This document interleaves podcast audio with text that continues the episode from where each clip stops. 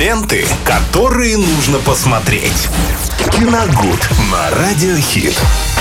Ох, здравствуйте, друзья. Сегодня что-то интересное нам приготовил Виталий. Такое, что даже я э, не смогу описать и поддержать диалог. Так что, Виталий, Я о чем надеюсь сегодня на речь твою пойдет? непосредственность. Непосредственность, это всегда пожалуйста. На твою э, энергичность. Ну, я тьфу, кофе выпил с утра энергично, как Ну и никогда. на твою, конечно, эксцентричность. Вау. Да, на все. Комплименты. На Пошли. все, на это, я надеюсь, при обсуждении сегодняшней...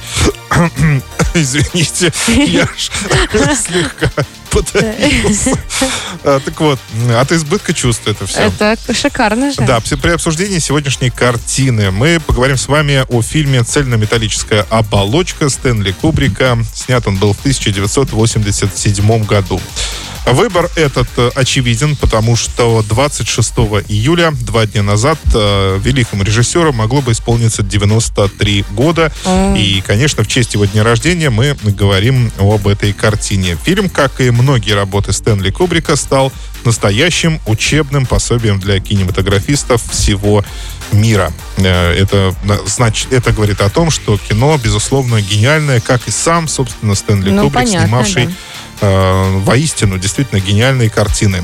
Какие у него еще были, А. помимо вот той, про которую мы говорить будем сейчас? М, Ну, я думаю, что вряд ли ты вообще что-то... Ну, есть... есть- Мало ли. Ну, с широко закрытыми глазами. Не помнишь такой фильм, где Николь Кидман и Том Помню. Круз снимаются? Вот Да. это последний фильм Стэнли Кубрика. О. Он его снял и скончался спустя 4 дня после мон- монтажа картины. То есть он на Он даже премьеру, не да, он посмотре- не посмотрел ее Ау. уже.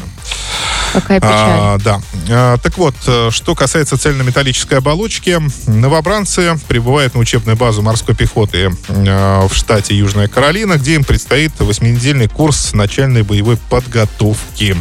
Жестокий строевой инструктор, сержант Хартман, сразу подвергает новобранцев суровому, унизительному обращению. Ну и, собственно, этому посвящена первая половина картины, вторая уже посвящена непосредственно боевым действиям.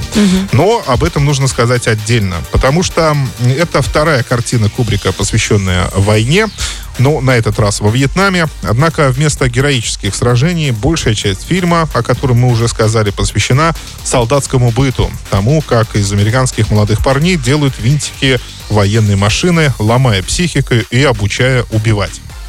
А, Больше там, собственно, ну, ничего не делают. Они должны выйти из этой учебки настоящими убийцами, так скажем. да. Ну, понятно, судя по конечно. фильму, да. Здесь Кобрик дал э, волю цинизму, сатире, черному юмору, которого здесь очень много.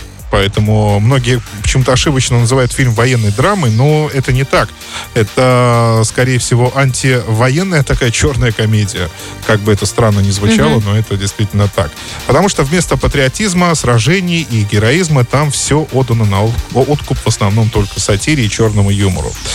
А, Еще один приятный бонус — это существование точного перевода без искажения реплик главных героев этой картины. О, это редкость. Да, этот перевод исполнил э, Гоблин Пучков, э, сделал это великолепно. Он буквально, как на мой взгляд, раскрыл картину в новых красках, когда э, перевел этот фильм. Я э, уже смотрел его с новым перев- с его переводом, и для меня впечатление было э, такое, будто я посмотрел э, фильм вообще в первый раз.